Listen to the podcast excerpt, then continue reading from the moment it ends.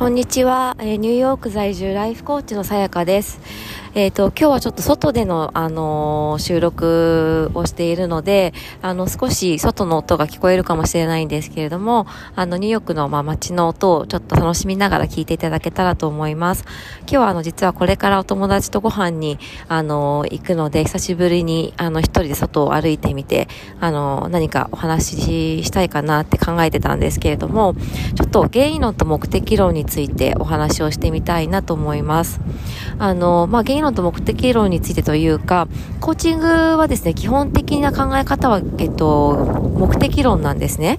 で、何が原因だったかとか、その過去のことを、あの、深く掘り下げたりするっていうことは基本的にはせずに、あくまでもどうありたいかっていう目的にフォーカスを置いて、で、そのありたい姿に対して、あの、向かっていくために何をしていけばいいかっていうことを考えていくのがコーチングです。で、あの、例えばですね、私が、あのー、なんかこう、ちょっと悩んだりとか、もやもやしたりした時に、一番すごく、あのー、考え方として有効だなと感じるのが、えっと、まずは自分が、あの、ありたい姿の自分を、えー、想像して、その自分だったら、今の私にどういうことを言うかな、どんなアドバイスをするかな、どういうコメントをするかなっていうことを考えることです。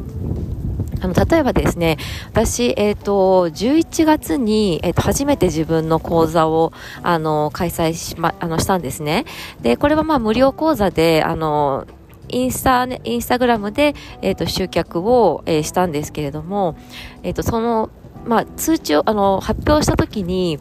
これ一人も集まなかったらどうしようって思ったんです。で、すごく不安で、で、あのまあその、発表する前から誰も来なかったらどうしようっていうのはももちろんあったんですけれども、あの、その時に考えていたのが、えっ、ー、と、まあ、あの、私のありたい姿、例えばその、もうコーチとして、ものすごく活躍している自分が、えっ、ー、と、数年後にいたとして、その私から見て、この講座で誰も、誰も集まらなかったっていうのは、まあ、正直一つの通過点であって、別にそれだからコーチを辞めるべきとか、あの、いうことではないななっていうふうに思ったんですね。なので、もし誰もあの来てくださらなかったとしたら、じゃあ何が、えっ、ー、と、足りなかったか？例えば発信が足りなかったかとか、その講座の内容が分かりにくかったのかとか、あの、なんだろう、そもそもその私が一体、あの、何者なのかっていうのが分からなかったとか、まあ、いろいろと原因が考えられると思うんですけれども、まあ、そういうことを、まあ、習得する勉強になればいいやっていうぐらいでやろうっていうふうに決めて、えっ、ー、と、募集をしたんです。で、結果的には、あの、本当にあの、ありがたいことに、えっと、47名の方から、まあ、あの、お申し込みをいただいて、そのうちの、えっと、3名は、もともとその日程が合わないので、もし、あの、録画されるのであれば、くださいっていう方がいらっしゃったので、あの、で、4名は、あの、当日出られなかったか何かで、多分40、40とか41人、当日参加してくださったんですけれども、まあ、本当に本当に、あの、ありがたくって、もう、あの、想定していたよりも全然多かったので、あの、ものすごく嬉しい結果にはなったんですが、でも、あの、人がやっぱり、あの、連絡をくださる前は、ものすごく不安で、あの、まあ、これでもし全然人が集まらなかったら私ものすごい自信喪失するんじゃないかとかあの思ったんですけれどもその時に考えたのがいやあのもう自分がなりたい自分もうコーチとして非常にあのいろんな人に影響を与えられている状態の私から今の私を見た時にいやいやもうそんなの全く気にすることじゃないよとあの人が来なかったとしてもあの次にじゃあどうしたらあのもう少し人に伝わるような発信ができるかっていうことを考えればいいしいい勉強になるだけだからっていうことをあのがコメントとして自分の中で出てきて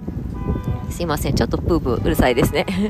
うん。だからそういうふうにですね、あのー、考えると、意外とスッと答えが出てきたりとか、あのー、思い悩んでうじうじしてしまうところが、スッと楽になったりすることがすごく多いので、これものすごくおすすめだなと思っています。以前私もあの、実際投稿もしたんですけれども、未来のあなたは、なん、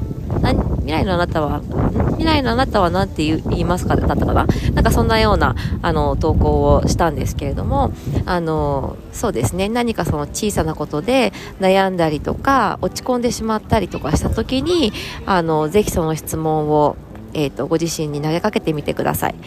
意外と、あ、なんか、あの、そんな大したことじゃないなって思えると思うし、あと長い人生で考えると、本当に、あの、少しの失敗とか、少しの、なんだろうな、あの、まあ、失敗？うん、とか嫌な思いをしたことっていうのは、あの、その時はものすごく痛かったり、あの、悲しかったりするかもしれないけれども、本当に長い目で見たら、ああの時こういう失敗があったなって、こう、笑って話せるようになったりすることがほとんどだと思うので、あの、だけれどもなかなかその最中ってそう思えなかったりすると思うのでそういう時にはあの未来の自分未来のありたい姿になっている自分なら今の自分にどういうふうにアドバイスコメントするかなっていうふうにぜひ考えてみてください。はい。今回も聞いてくださってありがとうございました。